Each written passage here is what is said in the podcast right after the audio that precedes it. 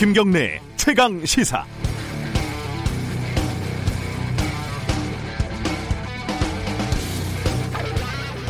이번에 낙선한 민경욱 의원이요 재검표를 요구하고 있습니다. 당선자하고 2,800표 넘게 차이가 났으니까 개표 실수가 일부 있었다 하더라도 어, 재검표를 해도 당락이 바뀔 가능성은 그렇게 크지는 않습니다. 결국은 사전 투표가 조작됐다 이런 음모론을 믿고 도박을 벌이고 있는 거다 이렇게 볼 수 있겠습니다. 도박이긴 한데 자기 돈은 또 안 겁니다. 어, 재산이 32억이고 예금이 한 15억 되는데 민경욱 의원이요. 6천만 원 모금해 달라고 우는 소리 하는 건 좀 그렇죠. 전 재산과 손목을 건다 이런 것도 아니고요. 패배가 아무리 억울하다고 일국의 국회의원이 그런 유화적 음모론에 혹한다는 게 한심하긴 하지만 재검표를 하고 싶다는데 또 어떻게 말리겠습니까? 같은 당의 의원들, 뭐 학태경 의원 이런 사람들이 괴담에 휘말리면 당이 두 번 죽는다 이렇게 호소를 하고 있지만 당이야 죽던 말던 뭐 그게 먹히겠습니까? 그래도 여기까지는 뭐 그러려니 하겠습니다. 언제나 그런 사람들은 있었으니까요. 그런데 미국 대각 백악관에 이번 선거가 조작됐다고 진실을 밝혀달라고 청원을 올리는 건 또 뭘까요? 박지원 의원의 말을 빌리면 살다 보니 참 재밌는 소리를 다 듣는 것 같습니다. 10만 명이 서명을 하면 백악관이 답변을 한다고 하니까 꼭 넘었으면 좋겠습니다.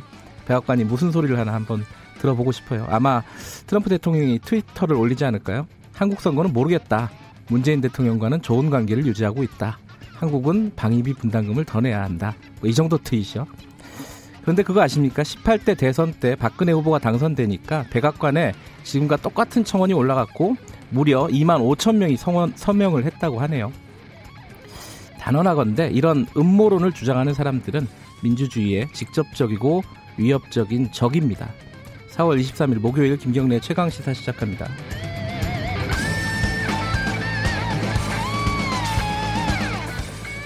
김경래 최강 시사는 유튜브 라이브 열려 있습니다. 유튜브 실시간 방송 많이 봐주시고요.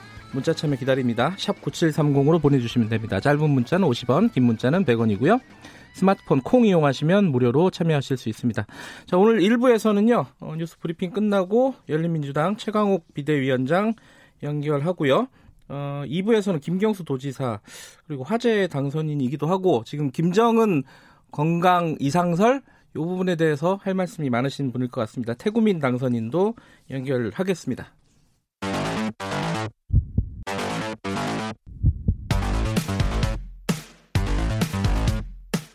오늘 아침 가장 뜨거운 뉴스 뉴스 unboxing 네 택배 박스를 뜯는 두근두근한 마음으로 준비합니다. 뉴스 unboxing 아, 두 분 나와 계십니다. 먼저 고발 뉴스 민동기 기자 안녕하세요. 안녕하십니까. 그리고 KBS 김양순 저널리즘 토크쇼 제2 팀장님 나와 계십니다. 안녕하세요. 네 안녕하세요. 네 높은 분을 모셔가지고 항상 부담스럽습니다. 자 오늘은 어, 재난지원금, 그 뭐, 그 각종 경제대책 요 부분부터 얘기를 할 텐데, 재난지원금이 지금, 어, 정부하고 여당이 정리가 된 게 70%에서 정민에게 다 준다? 그리고 기부로 좀 일부 돌려받는다? 요거, 요거죠? 정확하게 얘기하면? 그러니까 전 국민 4인 가구 기준 100만원 네. 지급 방침, 그 방침은 유지를 하되요. 네. 그러니까 고소득자들 있지 않습니까? 예. 이런 분들한테는 최대한 좀 기부를 받는 그런 형식으로 지금 합의가 됐습니다. 일종의 중재안으로 좀 절충안으로 합의가 된 것 같습니다. 근데 기부할까요? 양수 기자님 어떻게 생각하세요 이거? 아 이게 진짜 제가 경제학자 10명에게 물어봤는데 어 그래요? 벌써? 네. 네. 어, 예. 근데 기부 안 할 거다. 왜냐면 아. 인간은 경제적 동물이기 때문에 그래서 제가 음. 저는 기부할 건데요라고 얘기했어요. 어, 그래요? 네, 저는 정의로운 인간이잖아요. 저는 정의롭기 때문에 네. 저는 기부하겠다라고 얘기했더니 아마도 네. 이게 지금 재난 지원금이 가구 대상이잖아요. 국민 네. 개인이 네. 아니라 가구로 보면 우리나라의 가구가 한 2천만 가구 정도가 됩니다. 네. 이 중에서 이제 소득 30%를 대상으로 하면 600만 정도가 되겠죠. 가구 수로 보면은 네. 600만 가구가 100만 원씩 받는다고 가정을 할 때 이걸 이제 토해내야 되는 거잖아요. 안 받겠다라고 하고 나중에 세액공제를 받겠다는 건데 그러면은 이 중에서 아마도 이제 공무원 가족들은 안 받겠다고 할 거예요. 아 고위 공무원들 네, 특히 특히 고위 공무원들을 아. 포함해서 공무원들 그다음에 월급이 잘 나오고 있는 공기업 가족들은 아마 안 받겠다고 할 거예요. 음. 이러면 한 15만에서 한 20만 정도가 됩니다. 그래서 이분들이 아마 자발적으로 아니면은 이제 내가 원하 일하는 직장에서 대부분 안 받겠다고 하니까 같이 음. 떠밀려서 안 받겠다고 하는 게 한 20만 정도 되고 그 다음에 이제 자발적으로 안 받겠다고 하는 분이 얼마나 될까요? 받으실 건가요? 어, 어제 저도 집에서 잠깐 논의를 했습니다. 심각하게. 어, 그래서 기부를 하는 건 어떨까라고 얘기했더니 딸이 뭐 그러든가 그러고 가버리더라고요. 아, 네. 근데 이제 공무원하고 고위공무원들은 할 수밖에 없을 겁니다. 음. 왜냐하면 문재인 대통령이 1호 기부자로 나서겠다고 아. 지금 그런 얘기가 나오거든요.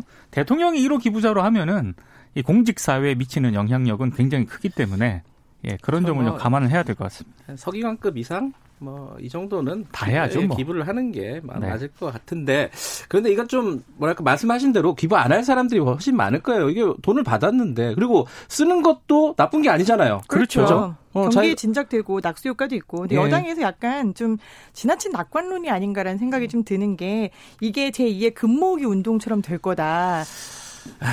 될까요? 잘 모르겠고요. 네, 두 번째로는 한 민주당 의원이 이걸로 이제 1조 정도는 우리가 이제 벌 수 있지 않겠냐라고 얘기를 음. 하는데 1조를 그 세액으로 해가지고 기부를 받아서 돌려주는 걸 감안하고 생각해 보면은 100만 명이 내가 받을 거를 기부를 해야 된다라는 계산이에요. 음. 제가 아까 말씀드렸죠. 공무원 가구 이렇게 포함하면 한 20만 명 정도 될 거라고. 음. 네. 자발적인 기부 가구가 한 80만 가구가 더 생겨야 된다는 얘기인데 어떻게 될지는 잘 모르겠습니다. 모르겠습니다. 그러니까 이게, 이게 야당이 받을까가 문제예요? 야당은 벌써부터 지금 반대를 하고 있습니다. 예. 지금 수정된 추경안을 제출하라. 음. 그러니까 여기에 대해서 또 더불어민주당은 그 시간 끌기다라고 또 비판을 하고 있는데요. 네. 만약에 여야가 4월 임시국회에서 합의를 하게 되면은 이게 5월 초에 재난지원금을 지급을 할 수가 있거든요. 그렇죠. 근데 과연 그렇게 될 것인가? 음. 미래통합당이 계속 부정적인 입장을 밝히고 있기 때문에 자칫 21대 국회로 넘겨야 하는 그런 상황도 될 수 있습니다. 그러면 재난지원금이 아닌 거죠. 거기다 이거 이름이 긴급 재난지원금이잖아요. 그렇게 네. 되면 전혀 긴급하지가 않아지게 되는 셈이고 정치권의 논의가 이 정도로 왔고 선거 국면에서 야당도 100%다 줘야 된다고 주장을 했는데 지금 말을 뒤집는 거잖아요. 그렇죠. 네, 지금 이렇게 홍남기 부총리가 본인이 뭐 윤석열이다라는 어떤 어, 네, 비판까지 감, 들어가면서 거부를 하다가 네. 그런 말이 있어요?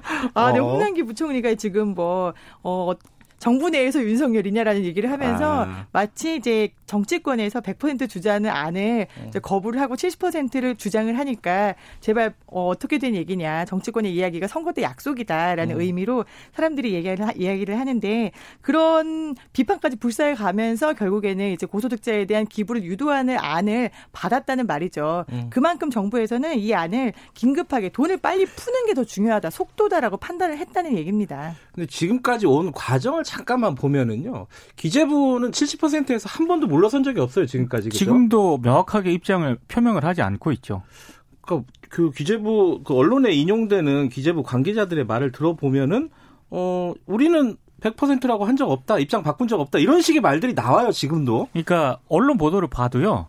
정세균 총리가 이거 중재안을 마련한 거 아니겠습니까? 네. 근데 이제 홍남기 부총리가 마지못해서 받아들였다. 그 실제로 설득을 하는 과정에서 지금 기획재정부하고 미래통합당이 같은 편이라는 인식이 지금 퍼지고 있다. 네. 이런 식으로 설득을 했다고 그러더라고요. 네. 그러니까 어, 기존 입장에서 어, 전혀 변한 건 없는 것 같은데 마지못해 수용을 한 것으로 보입니다 지금. 물론 이제 어제 그 각종 그 경제 대책 나왔잖아요. 그러면은 이제 3차 추경도 해야 되고 어, 국채를 많이 발행을 해야 되는 상황이라서 그렇죠. 어, 그런 것들을 대비해야 된다. 이런 측면이 기재부로서는 분명히 있을 텐데 네. 그걸 이해 못하는 바는 아닌데 이렇게까지 시간 끌 문제인가 정리가 안 되고 정부 내에서 그렇죠. 그렇죠. 그런 부분에 대한 비판은 분명히 있는 것 같습니다. 어, 김양순 기자가 어제 대책, 경제 대책 나온 거 간단하게 좀 정리를 해주실 수 있을까요? 일단 이게 굉장히 대책이 방대하고 그러니까요. 또 액수도 많아가지고 네. 한꺼번에 얼마다라고 얘기는 할 수 없는데 일단은 계속 항공, 해운, 조선 등 가장 타격을 많이 받은 기간 산업이라고 우리가 하잖아요. 네. 이 기간 산업 안정을 위해서 40조 원 규모의 안정 기금을 주겠다 대기업에 음. 네. 다만 조건이 하나 있는데 고용 안정이 조건이다. 음. 고용을 안정해야지 우리가 이제 고용 유지를 할 수 있게 안정 기금을 주겠다. 해고하지 마라 이거죠. 그렇죠. 네. 해고하지 마라고 명시적으로는 얘기는 안 했고요. 음. 고용을 안정해라라고만 네. 얘기를 했습니다. 네. 물론 구체적인 방안은 없어요. 근데 일부 언론이 뭐 6개월 동안 90%를 고용해야 된다라고 이게 걸림돌이 되지 않겠냐라고 네. 이야기를 하고 있는데 청와대가 이번 발표의 맥락은 정리 해고를 해서 기업 살리려고 하는 게 아니다. 일자리를 지키려고 하는 거다라는 얘기를 하고 있고요. 음. 또 이제 특수 고용 노동자라고 하죠. 우리가 이제 뭐 네. 프리랜서 네. 그다음에 학습지 노동자 같은 분들 93만 명에게 3개월 동안 50만 원씩 해서 한 150만 원 정도를 일단 네. 풀기로 했습니다. 근데 이런 것도 다 국회를 통과해야 되는 부분이 그렇죠. 많기 때문에 이게 사실 쉽지 않은 문제입니다. 자, 요 요거는 좀 진행 상황을 봐서 나중에 한번 좀 자세히 다뤄보고요. 다음 얘기로 좀 넘어가죠.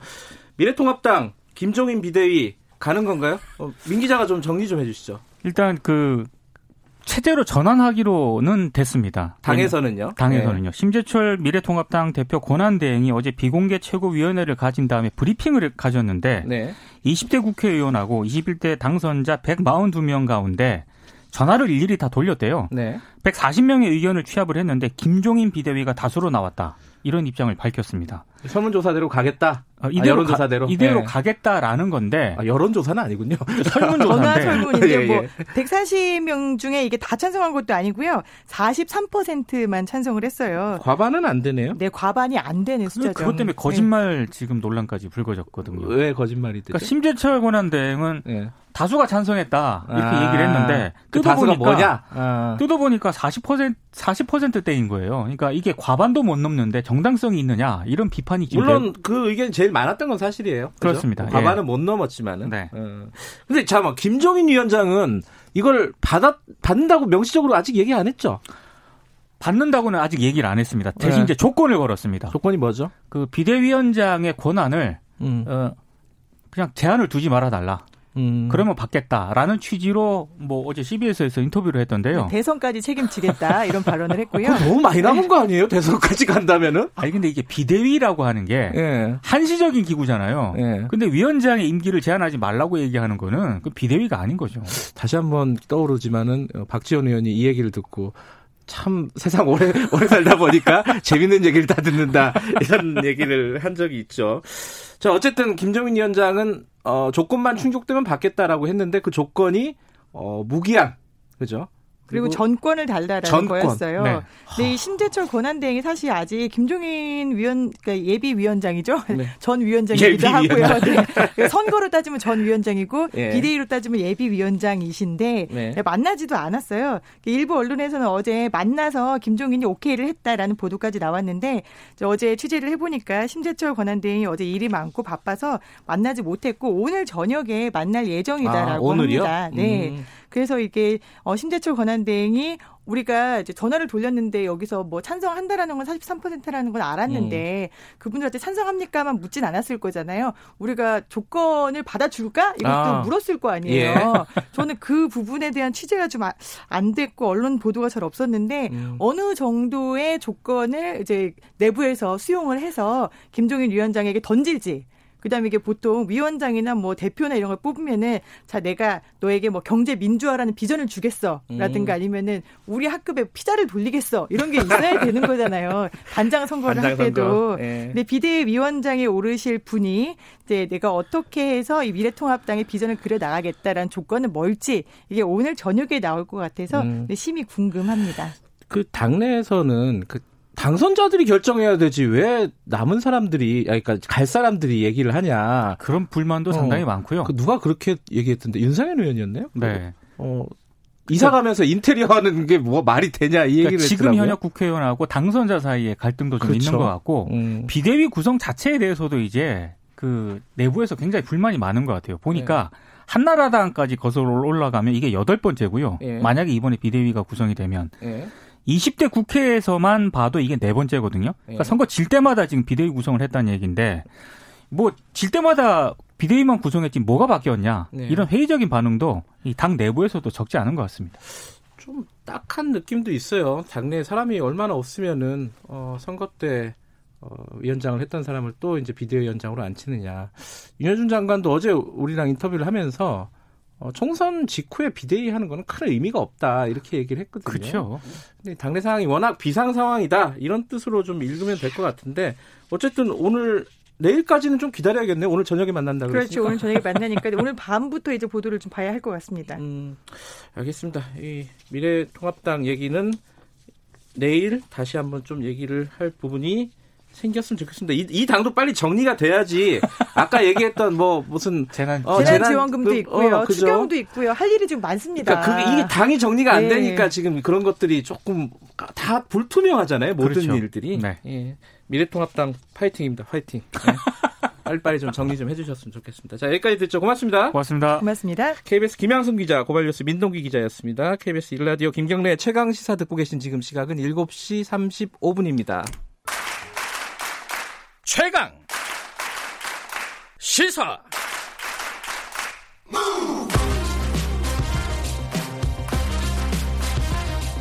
지금 여러분께서는 김경래 기자의 최강 시사를 듣고 계십니다. 네, 어, 어, 4.15 총선 때 열린민주당 성적이 어, 뭐 예, 애초에 예상했던 것보다 좀 적었습니다. 어, 저조했습니다. 서, 어, 해석에 그쳤고요. 지금 비대위가 구성이 됐고 최강욱 당선인이 비대위원장을 맡았습니다. 음, 앞으로 진로가 어떻게 될지 민주당과의 관계 설정은 어떻게 될지 이 부분은 어, 아직까지는 본격적으로 논의가 되고 있는 것 같지는 않습니다. 하지만 지금 물밑에서는 여러 가지 얘기가 있겠죠. 그 얘기도 좀 물어보고요. 최강욱 당선인은 또 당선인으로서는 처음으로 어, 재판정에 출석을 했죠. 어, 그 출석하는 과정에서 또 여러 가지 말들이 있었습니다. 정치 검찰이 오히려 법정에 서야 되는 거 아니냐? 최강욱 당선인은 이렇게 주장을 했고요. 그 이유에 대해서도 좀 물어보고 어, 재판 진행 상황도 좀 어, 물어보겠습니다. 자, 최강욱 비대위원장 연결합니다. 안녕하세요. 네, 안녕하세요. 네. 어제 법원에 다녀오셨죠? 예, 예. 그, 어, 조 전 장관, 조국 전 장관 아들 인턴 활동 확인서 허위 작성 어, 혐의로 기소, 어, 검찰이 기소한 사건입니다. 어제가 아니라 그제 같은데 화요일 그죠? 어 그제였나요? 예, 예. 시간이 그렇게 됐군요. 예. 어 인파가 제가 TV 뉴스로만 봤는데 네. 기자들도 많고 어, 다른 사람들도 많았더라고요. 그죠? 글쎄 다른 분들은 저는 잘 못 봤고요. 나중에 네. 나왔더니 무슨 군복 입은 분들이 뭐 뭘 들고 막 피하셨다 그러대요. 저를 죽여야 된다고. 무섭진 않으셨습니까?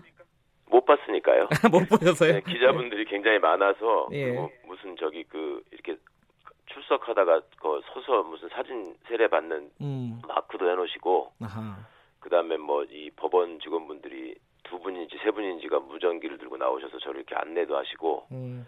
법정에 막상 갔더니 거기는 단독 판사가 하는 법정이라서 작은 법정이거든요. 네. 근데 뭐 방청권도 배부하셨더라고 아무나 못 들어가게. 아하. 그래서 뭐 순간적으로 아 이제가 이거 국정농단 사건 피고인들하고 비슷한 수준의 사람인가 이렇게 큰 사건인가 이런 생각을 했죠.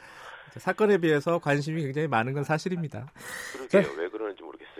들어가실 때 네. 어, 이렇게 얘기를 했습니다. 법정에 서야 할 사람들은 오히려 정치 검사다 한 줌밖에 안 되는. 어 이게 정확하게 누 어떤 사람들을 얘기하는 겁니까? 전체 검사들을 지칭한 건 아닐 것이고요. 그래서 이제 제가 한 줌밖에 안 되는 예, 예. 라는 말을 항상 넣고 있고요. 네. 정치 검사라고 말씀을 드리는 건데 네. 검찰 구성원들이 검사만 있는 게 아니고 이제 수사관들도 계시고 또 네. 행정주검들도 계시고 많은 분들이 있습니다. 그런 분들의 노고를 폄하하고 싶은 생각은 전혀 없고요. 네. 실제로 또 경무에 시달리면서 열심히 일을 잘 하는 분들이 대부분이죠. 네. 그런데 검찰을 욕먹이는 거는 항상 그 한 줌도 안 되는 정치 검사들이고요. 네. 그다음에 그런 행태가 가장 응축돼서 극명하게 드러난 게 제 사건의 기소 과정이었고 네. 그 공소장에 담긴 수준 그다음에 그걸 이제 억지 기소를 해야 되니까 막 마구잡이로 갖다 붙인 증거들이 무려 만 페이지가 넘었거든요. 네. 그러니까 이제 그 재판을 주재하는 재판장도 깜짝 놀랄 정도 였는데 네. 그러는 것들 전체에서 하여튼 검찰의 문제점이 적나라하게 드러났다고 생각해서 네. 제발 좀 이런 짓 좀 그만해라. 그리고 이런 거 하는 사람들 아주 극소수가 지금 검찰 욕먹이고 있다. 네. 그리고 이 사람들을 빨리 정리해야지 검찰이 새롭게 바뀔 수 있다. 네. 그런 말씀을 드린 겁니다. 그 윤석열 총장을 어, 공수처 생기면은 직권남용으로 고발하겠다. 그거는 어, 지금 아니요. 진행 중인 건가요? 숨기면 고발하겠다는 게 아니고요. 예. 저, 저를 기소했을 때 제가 이거는 명백히 그 검찰청법과 내부 절차를 전부 다 어긴 예. 직권남용에 해당하기 때문에 네. 고발하겠다라고 말씀을 드렸고 예. 그 다음날 바로 법무부에서도 이거는 직권남용의 소지가 커서 감찰 대상이다 이런 공식 음. 발표까지 했지 않습니까? 네. 그러니까 저는 어 고발을 반드시 할 거고요. 네. 근데 이제 그 시기는 네. 가만 보니까 이게 직권남용을 한 번으로 그치는 게 아니라요. 네. 지금 최근에도 보셨겠지만 예를 들면 저기 채널 A 기자와의 유착 관계에 대한 감찰 네네. 그 대검 감찰부장이 정, 공식으로 착수를 하신 거잖아요. 네. 그걸 또 못하게 했잖아요. 무슨 음. 인권부로 넘겨라. 네. 뭐 이렇게 하더니 또 느닷없이 다 지나고 나서 수사 지시를 하고 뭐 이런 것들이 네. 소위 선수들끼리 보이기에는 속이 뻔히 보이는 짓이거든요. 음. 그래서 그런 것조차도 직권남용이 지금 계속되고 있고 또 내부자들의 제보가 또 있습니다. 네. 그래서 이런 것들을 좀 모아서 그 적절한 시기에 제대로 된 수사기관에 수사가 될 수 있도록 네. 고발을 할 생각입니다. 지금 뭐 기소가 어차피 됐으니까 재판 내용도 좀 짚어봐야 됩니다. 이 입시의 입시를 위해서 조 전 장관 자녀의 입시를 위해서 허위로 어, 확인서를 작성해줬다. 이게 검찰의 공소 내용 아니겠습니까? 근데 거기에 대해서 전면적으로 지금 다 모든 부분을 다 부인하신 거죠? 그렇죠. 하나도 다 사실이 없으니까. 네. 근데 이 부분은 계속 이제 법정에서 공방을 할 거라서 뭐 네. 일방적으로 최강욱 당선인에게 얘기를 다 듣는 거는 뭐 어, 적절하지는 않을 것 같고 그 중에서 어, 검찰의 공소 내용 중에 가장 문제점이 어떤 부분이라고 보세요? 청취자들에게 좀 설명을 해주시죠. 아이고, 여러 번 말씀드렸고 뭐 네. 기사도 네. 상세히 나간 것 같은데 뭐다 네. 문제예요. 뭐가 다 문제다. 문제라고 하기도 그렇고. 네. 근데 이제 공소장이 뭐 이게 한 열 줄 정도밖에 안 되거든요 내용이. 네. 근데 이제 제일 중요한 거는 그러면 공모를 해 가지고 입시가 제대로 입시에 관한 사정 업무가 제대로 수행되지 않도록 방해했다는 네. 거잖아요 지금. 네. 근데 제가 어, 느 학교에 무슨 입시 보는지를 몰랐어요 당시에. 네. 이게 요번에 이제 이분들이 만든 수사 기록을 보고 알았단 말이에요. 네. 뭐 그렇고 그렇게 이제 뭔가 확실하게 딱 떨어지는 얘기가 없고 서로의 공모 관계를 입증할 수가 없으니까 네. 이거저거 막 갖다 붙이니까 그 간단한 사건의 기록이 만 페이지가 넘는 거예요. 음. 그러니까 판사가 물었다고 이거 지금 다른 사건에 있는 거 갖다 그냥 그대로 여기다가 낸 거 아니냐. 음흠. 그리고 이제 더 어이가 없었던 거는 본래 공소 사실의 요지를 검사가 밝히게 돼 있거든요. 네. 그러면은 방금 우리 김경래 기자님 저한테 물어보신 것처럼 이러이러해서 이렇게 했다는 거 아닙니까?라고 한 네. 10초면 되잖아요. 네. 근데 그거를 앞줄부터 쭉 낭독을 하는 거예요. 음. 그런 경우도 잘 없거든요. 그게 이제 내용이 정리가 안 되니까 그렇게 하는 거고 그 다음에 증거 목록이라는 걸 제출하게 되는데 증거 목록을 내면은 당연히 거기다가 입증 취지를 적게 돼 있습니다. 네. 이 증거는 뭘 입증하기 위해서 내는 거다. 네. 근데 그게 하나도 없어요. 음. 그러니까 우리 변호인께서 입증 취지를 입증 취지가 하나도 없어서 이거를 부동의하는 이유를 내가 적어줄 수가 없다. 네. 그러니까 어떻든 부동이다. 근데 입증 취지를 좀 적어라 그랬더니 뭐라고 하시냐면 부동의하는 이유를 얘기해주면 입증 취지를 적겠대요. 음. 이거는 형사소송법의 기본을 어기는 얘기거든요. 네. 깜짝 놀랐어요 정말. 그 이 간단한 공소 사실에 검사가 부장검사 포함해서 셋이서 나와서 앉아 있고 그게 이제 수사 검사가 직접 들어오는 걸 직관한다고 하잖아요. 네. 공판 검사가 아니고. 네. 그것도 우스웠지만 시종일관 이제 법정에서 검사가 주장하는 얘기가 다 이게 재판부를 향한 어떤 법률적인 주장을 하는 게 아니라 거기 앉아 있는 기자분들 뭐 이렇게 쓰기 좋은 소위 말해서 그 언론인들이 말씀하시는 섹시한 얘기가 나오기를 바라는 그러니까 그런 식으로 일관을 하더라고요. 그래서 이거는 참 갈 길이 멀다 생각을 했습니다. 알겠습니다. 뭐그 공소 사실과 관련된 구체적인 얘기는 앞으로 뭐 나오는 대로 차차 좀 얘기를 해보도록 네. 하고요. 네. 어, 그건 여기까지 하고. 근데 이게 재판 끝나고 나오면서 기자들하고 뭐라고 해야 될까요? 설전이라고 할까요? 기자들이 그 얘기를 물어봤잖아요. 청와대 근무 당시에. 아니었어요. 예. 그분들이 뭘 저한테 반박하셔야지 설전이 되지. 보셨잖아요. 나 그게 무슨 설전이야 그게. 어, 뭐라고 하셨잖아요. 그러면은. 자, 아니 이... 제가 설명을 드린 거지. 네. 아, 좀 무안했겠더라고요 기자들이 그 앞에 있는 기자들이. 아니 그, 저도 진짜 좀 놀랬거든요. 이제 네. 선배 기자시고 하니까. 네. 그리고 그 저는 애초에 예전에 저도 취재를 많이 당해본 변호사 중에 이러저러하게 예, 그 예. 좀 관심을 갖는 사건을 제가 많이 변호를 했었으니까. 예, 예. 근데 그때 보면은 기자분들이 되게 이렇게 치열하게 이렇게 공부를 하고 가서 많이 물어보시거든요. 그렇죠. 네. 이러저러한 거를 제가 이제 말씀드린 게 있으면 그거에 네. 대해 조금 한 칸 더 들어가는 질문을 위해서 네. 그때 우리 모아놓고 기자회견하면서 이렇게 이렇게 얘기했는데 그건 무슨 의미냐. 그다음에 음. 내가 취재를 해봤더니 이런 사실이 있는데 그건 이건 어떻게 된 거냐 이렇게 물으셨거든요. 네. 이번엔 밑도 끝도 없이 그냥 그 비상장 주식에 대한 입장을 얘기하세요 이렇게 얘기를 하니까 네. 저는 당연히 그 비상장 주식 보유에 관한 불법성 여부에 대해서 사전 취재가 있을 줄 알았어요. 그래서 음. 취재를 해보니까 어떠십니까? 그럼 뭐 취재를 해보기만 하면 뭐 그거 어떤 분이 그러시던데 3초도 안 돼서 구글링을 해보니까 다 나오더라. 음. 그, 그 금방 아실 일이라고 생각을 했기 때문에 네.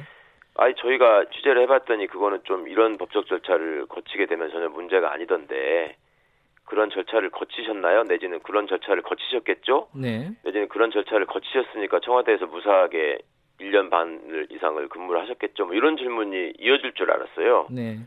그래서 여쭤본 거예요. 근데 음. 그걸 하나도 모르시더라고. 공부도 하나도 안 하고 와서 질문을 그냥 고발, 고발인이 한 얘기만 읊었다 이런 얘기시신 거죠? 그냥 3천만 원 비상장 주식 갖고 있었다면서요. 그러면서 음. 백지 신탁 안 하셨잖아요. 음. 그러니까 그 얘기는 당신 그거 갖고 있는 것 자체가 불법이니까 네. 거기에 대해서 해명해라 이 말씀이잖아요. 네. 그래서 제가 야, 이, 이런 간단한 얘기를, 그 다 공개된 얘기를 이렇게 물어보시는 게 정말 신기하다. 음. 그 말씀을 드린 겁니다. 그, 심사위원회 백지 주식 백지 신탁 심사위원회를 거쳤다. 이거 이게 이제 최강욱 당선인의 답변이신 거죠? 그게 거치지 않아서 그게 네. 통과가 안 되면 네. 그 공직생활 할 수가 없어요. 네. 그 최소한 뭐 엄청난 과태료를 받는다고요. 네. 이거 관련해 갖고는 지금 어, 소환 조사를 받으신 건가요? 저 기억이 안 나네. 아, 그거는 말도 안 되는 얘기라서 그게 무슨 부르지도 소환 조사의 대상이 네, 아니에요. 부르지도 않을 고, 거라고 고, 발했다는 분들이 맨 그런 이상한 거 가지고 맨날 고발만 하시는 분들이라고 누가 알려주던데. 예, 예. 그런 걸 갖고 무슨 뭐, 거, 얼마 되지도 않았잖아요. 어, 검찰에서 어, 거기에 대해서 연락은 안 왔고요. 전혀. 아, 전화 안 왔고요. 네. 알겠습니다. 그럼 뭐 재판 얘기는 여기까지 하겠습니다. 네. 어, 총선 얘기 좀 여쭤보는데 어, 좀 열린민주당 성적 좀 아쉬우셨죠? 아, 예, 진짜 좀 속상했습니다. 어, 왜 그런 일이 벌어졌다고 보세요? 결국 뭐 저희 역량의 한계라고 말씀드려야 되겠죠. 그리고 이제 공식 선거 운동이 시작되니까요. 네. 생각보다 이 그 굉장한 차이가 있더라고요. 그러니까 비례대표들을 만 갖고 있는 정당은 선거운동이 굉장히 제약이 많아요. 네. 그러니까 저희는 사실은 짧은 기간에 만들어진 신설 정당이기 때문에 많이 알려야 되잖아요. 네. 근데 당의 버스에다가 기호도 붙일 수가 없고요. 네. 12번이라는 기호도 붙일 수가 없고 후보들의 얼굴을 붙여도 불법이고요. 음. 그다음에 뭐 거리에서 많이 보시는 유세 있잖아요. 네. 로고송하고 율동도 하시면서 이렇게 마이크 잡고 후보들이 유세하는 거. 네. 그거 다 저희들은 할 수 없어요. 불법이에요. 네. 근데 이제 더불어민주당 쪽에서 아무래도 더불어 시민당을 이제 공식적으로 지지를 하면서 네. 지역별로 조직이 다 돌아, 돌아가고 그 조직들을 통해서 1번, 5번을 찍는 거다. 네. 그 얘기가 이제 계속되고 저희는 상대적으로 그거 알릴 수 있는 기회가 실제로 공중파에서도 취재를 안 하고 다 사라져 버렸잖아요. 음. 그러니까 이제 그것들이 많이 좀 여러 가지로 복합적으로 저희들이 점점 이렇게 예. 아 저기 찍어줘도 되는 거야. 그리고 어 저기 어디야? 뭐 이런 분들이 많은 것 같습니다. 선거 막판에 갈수록 민주당에서 사실 어, 열린민주당 쪽에 각을 세웠던 부분도 좀 있습니다. 일부 언론들도 좀 그랬었고요. 좀 필요 없이 좀 심하게 하셨죠. 선거 음. 전략으로 음. 이해한다고 제가 말씀을 드렸지만 네. 조금 지나친 건 사실이죠. 자, 어쨌든 이제 세석으로 어, 총선이 마무리가 됐는데 네. 이 앞으로 진로가 문제입니다. 지금 비상대책위원회 만들었고 비상대책위원장을 맡으셨어요. 네. 음, 앞으로 진로가 제일 궁금한 거는 민주당과의 관계 설정이겠죠. 아무래도 청취자분들이 제일 궁금한 게 네. 이거 어떻게 되는 걸로 좀 지금 의견을 모으고 계십니까? 글쎄 저희 당이 이제 창설되지 얼마 안 와서 이렇게 새로운 길을 가다 보니까 네. 지금 제가 최강 시사에 인터뷰 할 때마다 직책이 바뀌고 있어요. 그게 지금 맨 처음에 그냥 후보였다가 네. 그 다음에는 좀 뭐야 공동 선대위원장이었다가 네.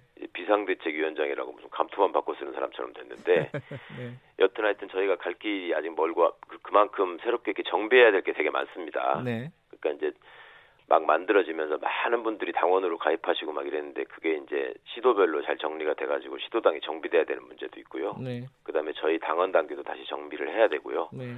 그다음에 무엇보다도 선관위에다가 이제 그간의 선거 비용이나 내역을 이렇게 신고를 해야 되거든요.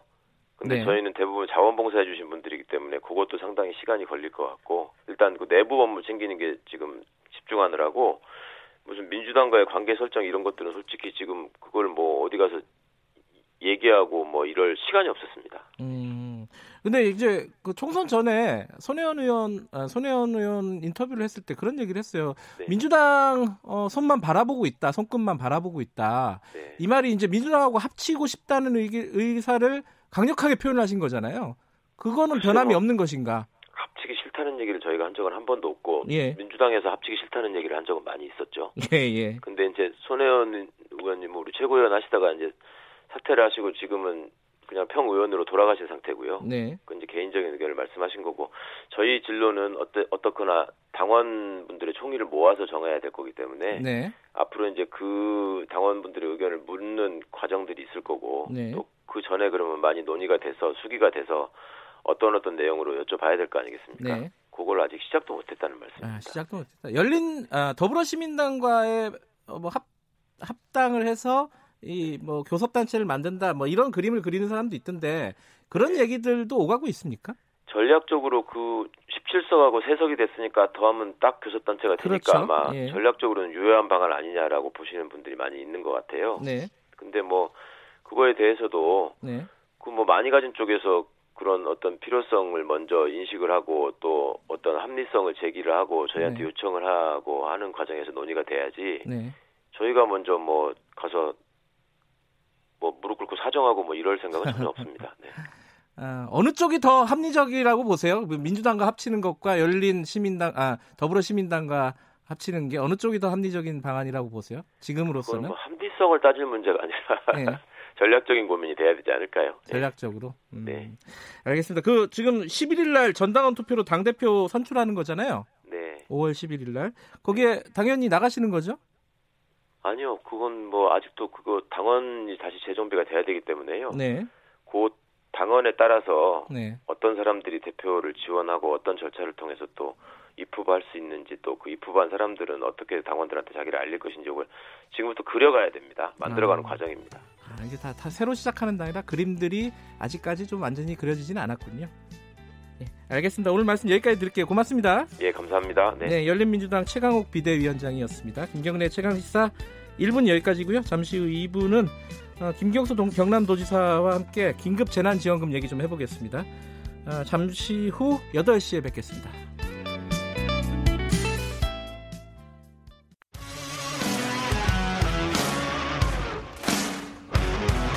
탐사보도 전문 기자 김경래 최강 시사.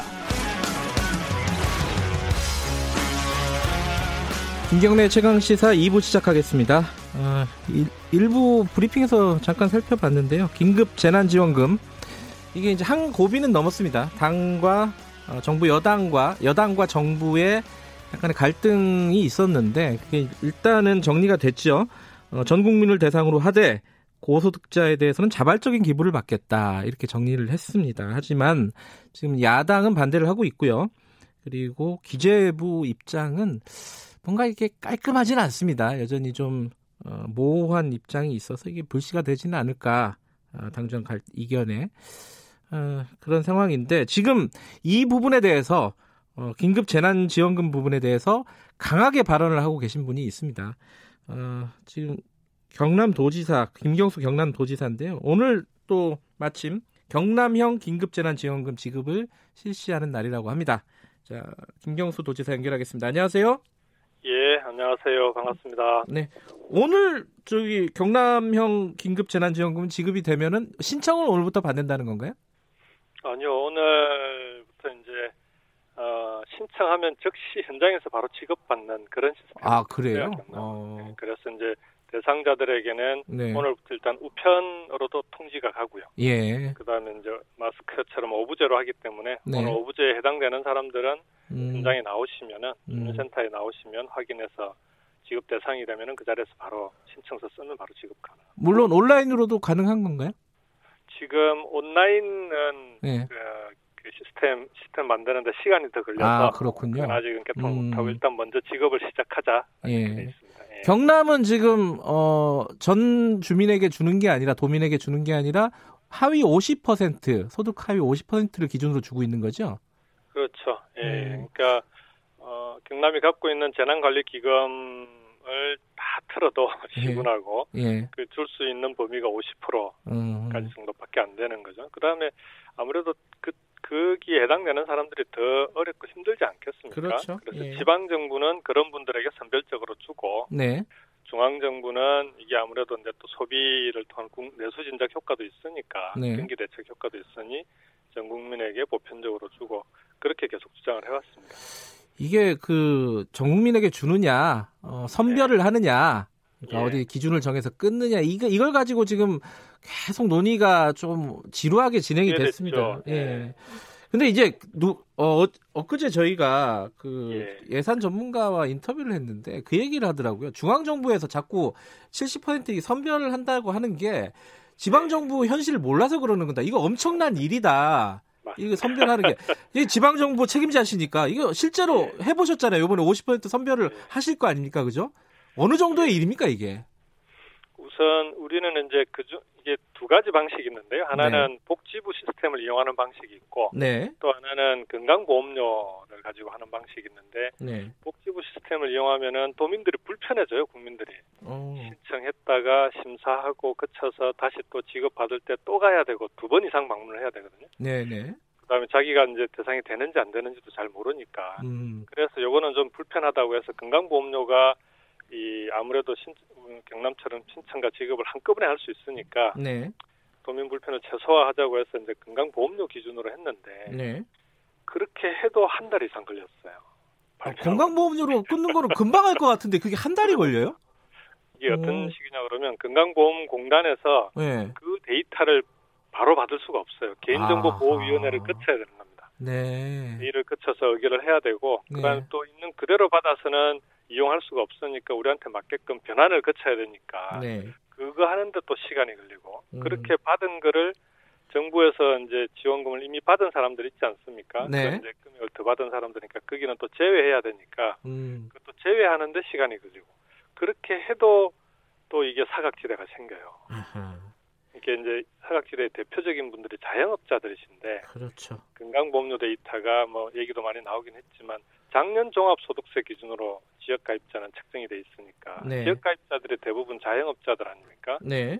그분들은 재작년 소득을 가지고 매긴 작년 종합소득세 기준으로 지금 지급을 받는 거예요. 2018년 소득 기준이다. 그렇죠. 그러니까 예. 이번에 어려워진 분들은 이 건강보험료 데이터로는 확인할 수가 없는. 음. 그래서 이건 또 보완해서 그분들은 매출이 감소했다는 증빙 서류를 갖고 오면 네. 그러면 다시 또 현장에서 지급하는 식으로 아, 경, 경남도 지금 그렇게 하고 있는 거군요. 네, 그렇죠. 거기뿐만 어. 아니고요. 네. 무급 무급 휴직 들어가는 회사들 있지 않습니까? 네, 네. 어려워가지고 그 회사들의 노동자들은 건강보험료가 어떻게 되냐 그러면은 무급 휴직 들어가기 전 데이터 기준으로 돼 있어요. 예. 그러면 이제 지금은 영원인데 건강보험료가 네. 무급휴직 들어가기 전에는 또 해당이 안 되는 회사들이 꽤 있지 않겠습니까? 네. 그분들도 자기는 무급으로 휴직을 하고 있는데 네. 이번에 지원 대상에서 빠지게 되고 그럼 또 그분들은 증빙서를 갖고 오면 회사에서 떼준 걸 갖고 오면 또 지급하고 음. 이게 이제 사, 각지들을 찾아서 계속 메꿔야 되는 거예요. 어, 그러니까 경남만 해도 이런 선별 작업, 그 사각지대를 메꾸는 작업이 한 달이 걸렸다. 그렇죠. 속도도 문제가 있는 거죠 한 달이면. 예. 그러면 지금 정부가 일단은 전 국민에게 어, 전 국민 대상 아주 뭐그 그 고소득자를 제외를 하겠지만은 예, 어, 전 국민 예, 그 전 국민에게 일단은 다 주기로 결정한 거는 어쩔 수 없는 선택이다 이렇게 볼 수 있는 건가요? 그러면? 그러니까 음, 저는 기재부나 정부에서 네. 긴급 재난지원금 관련해서 시도지사들하고 영상회의를 한 번만 하면 아하. 이게 왜 전 국민에게 되는지 금방 나올 거라고 봐요.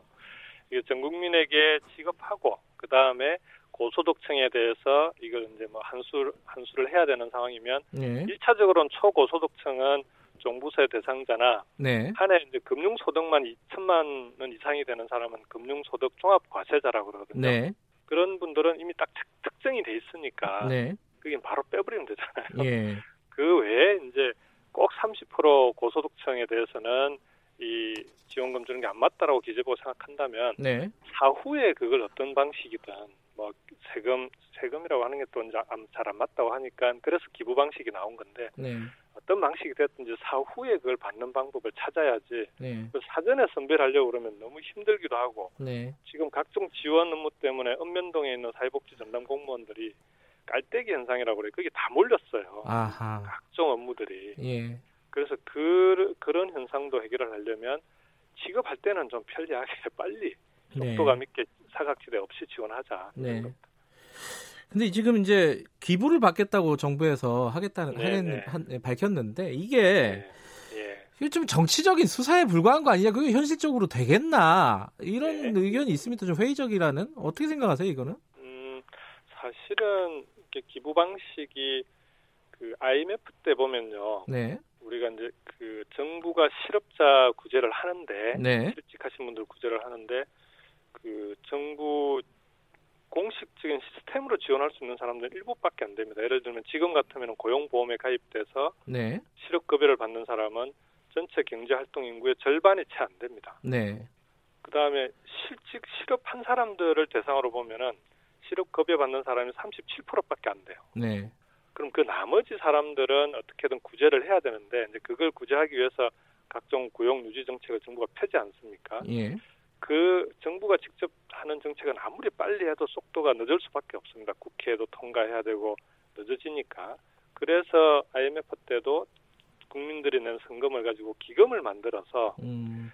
바로바로 그 실직자들을 도와주는 일종의 실업 부조가 되는 거죠. 네. 실업 급여는 정부에서 나가는 거고. 네. 그런 트랙이 하나 필요해요. 지금도 음. 그런 트랙이 꼭 필요한데 네. 그런 걸 이런 재난 지원금의 기부금을 통해서 하겠다라고 하면 음. 그러면은 나는 이거 안 받아도 된다는 사람들이 다녀보면 꽤 있습니다. 음. 뭐 받은 금액 중에 일부라도 또 기부하는 사람들이 네. 있지 않겠어요. 예. 그런 기부금들을 모아서 그 그런 뭐 실업 부조 형태로 지원을 하게 되면 네. 그런 점은 일석이조가 아니냐 그런 네. 점에서 꼭 기부 방식이 나쁘다라고 보기는 어렵다라고 어렵다고 생각합니다. 그래. 그 세금으로 나중에 고소득자들에게 환수를 한다는 거예요. 예. 이거는 좀 뭐랄까 졌다 뺏는 느낌이라서 이게 국회 통과도 쉽지가 않고 조세저항 같은 게 좀 우려되지 않나요? 그 부분은? 그게 이제 약간 취지가 잘못 받아들여진 건데요. 네. 이게 주고 뭐 전액 환수하는 방식보다는 네. 우리나라가 보면은 그 정 국민들의 복지 관련 복지 데이터 그다음에 과세 데이터가 전 국민을 대상으로 하고 있는 데이터를 갖고 있는데 한 군데도 없어요. 네. 그러다 보니까 자꾸 이제 지원 정책을 할 때마다 선별을 하려고 그러면은 신청 받아서 심사하고 그 뒤에 그 지급하고 이렇게 하는 게 자꾸 늦어지지 않습니까? 네. 그래서 이번에는 보편적으로 지원금을 주고 그런 복지 지원 대상이 전 국민이 되는 거고 네. 그 다음에 그렇게 보편적으로 지원되는 지원금은 어 거기에 대해서는 조금이라도 과세들을 하자 이거죠. 음. 그 다음에 고소득층은 좀 그 과세 폭을 좀 늘리고 음. 그렇게 해서 전 국민이 보편적으로 지원도 받아보고 보편적으로 과세도 해보고 음. 그렇게 해서 국민 그 정부가 국민들의 소득 데이터, 과세 데이터를 다 갖고 있어야 네. 그래야 독일이나 스위스처럼 이번에 딱 이 상황 터지니까 독일은 바로 그냥 신청받아서 사흘 만에 통장에 그 지원금을 꽂아줬다는 거 아닙니까? 아, 그래요? 그런 게 이제 어. 그런 평소에 시스템이 갖춰져 있으니까 가능한 음, 거거든요. 네. 우리는 이제 이번 기회에 그런 걸 갖춰가야 되는데 지원금을 네. 그냥 주고 마는 게 아니라 네. 그런 이제 그 복지 과세 시스템을 만드는 계기로 삼자 네. 이런 취지였던 겁니다. 지금 이제 어, 정부는 일단 정리가 됐고 아니 네. 그 야당의 협조가 필요할 텐데 야당은 네. 지금 반대하고 있습니다. 특히 반대하고 있는 논리 중에 하나가 어, 정부의 재정 여력이에요. 그 재정 건전성도 그렇고 앞으로 위기 상황에서 어, 대비해서 위기 상황 대비해서 재정을 좀 비축해야 되는 거 아니냐 이 논리는 네. 어떻게 생각하세요? 일단 우리나라 이제 국가 부채 비율이 41.2% 아닙니까? 1차 네. 추경을 반영해서 네. 그러면 OECD 전체 국가들 중에서도 아주 건전한 재정이기도 하고요. 네. 지금은 근데 이게 일상적인 시기라면은 뭐 그런 얘기에 대해서 동의를 하겠는데 네. 지금은 전 세계가 비상 상황 아닙니까? 네.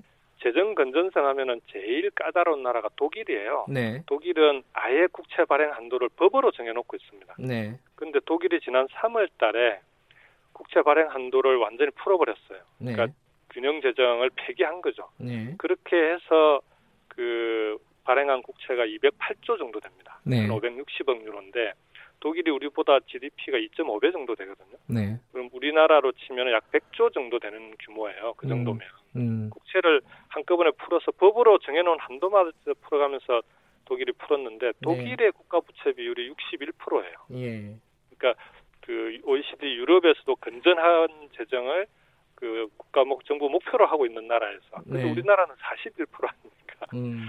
그러면 지금은 재정 건전성이나 뭐 이런 거 가지고 뭐 문제가 생긴다 이렇게 얘기를 할 단계는 아니고 기재부도 저는 뭐 그렇 그건 아니라고 봅니다. 근데 야당에서 지금 얘기하는 거는 저는 이건 좀 말이 안 된다고 봐요. 어쨌든 선거할 때는 공당의 대표가 1인당 50만 원씩 전 국민에게 지급하겠다라고 약속한 네. 거잖아요. 네. 그러면은 선거 끝나고 난 다음에 그보다 오히려 적게 지급하는 건데 네. 그럼 그건 당연히 빨리 협의해서 속도감 있게 지급될 수 있도록 해야 된다. 음. 아, 지금 보여주는 모습은 전 이게 이제 20대 국회가 심판받은 제일 큰 이유 중에 하나가 정부 발목 잡기 딴지 걸기 때문에 네. 그, 런 심판을 받은 건데 또 전매 특허를 야당의 전매 특허를 또 한 번 보여주는 거죠. 국민들의 심판이 옳았다는 걸 다시 음. 한번 검증하는 거 아니냐. 근데 제, 아까 기재부 얘기 잠깐 하셨는데 기재부가 네. 어, 이게 네. 정부안이 정리됐음에도 불구하고 굉장히 모호한 입장을 계속 얘기하고 있어요. 이거 어떻게 봐야 됩니까? 뭐 저는 당연하다고 봅니다. 기재부는 네. 아무래도 이제 정부의 재정을 계속 걱정하는 그런 부서 아닙니까 예산 네. 지고 있고 그래서 어느 한 부서는 뭐 그렇게 또 버티는 데가 있어요. 그러면은 다 그냥 그 똑같은 입장이 돼버리면 어렵지 않, 음. 이게 균형을 맞추기 어렵지 않겠어요. 그러니까 예. 기재부 얘기를 들어보니까 1차 추경을 10.3조를 국채를 발행을 했어요. 네. 그것 때문에 이제 40% 이하에 있던 국채 비율이 41%로 올라갔거든요. 네. 이게 이제 그 국채 비율이 갑자기 급격히 늘어나는 것이 이제 대외 신인도에는 영향을 미치니까 네. 그거는 조금씩 늘려가야 된다라는 네. 거고 그런 점에서는 전 충분히 동의하고요. 그렇지만 지금은 이런 비상 시기에 국채를 발행해 가면서 경제를 챙기고 음. 국민들을 지원하는 데 대해서는 세계적인 현상이기 때문에 네. 국채를 늘려 나가도 어, 기재부가 걱정하는 일은 생기지 않을 거다. 어, 기재부의 입장은 이해는 되지만 지금 그럴 때 아니다 이런 말씀이시군요. 네, 네, 네. 네. 알겠습니다. 오늘 여기까지 드릴게요. 고맙습니다.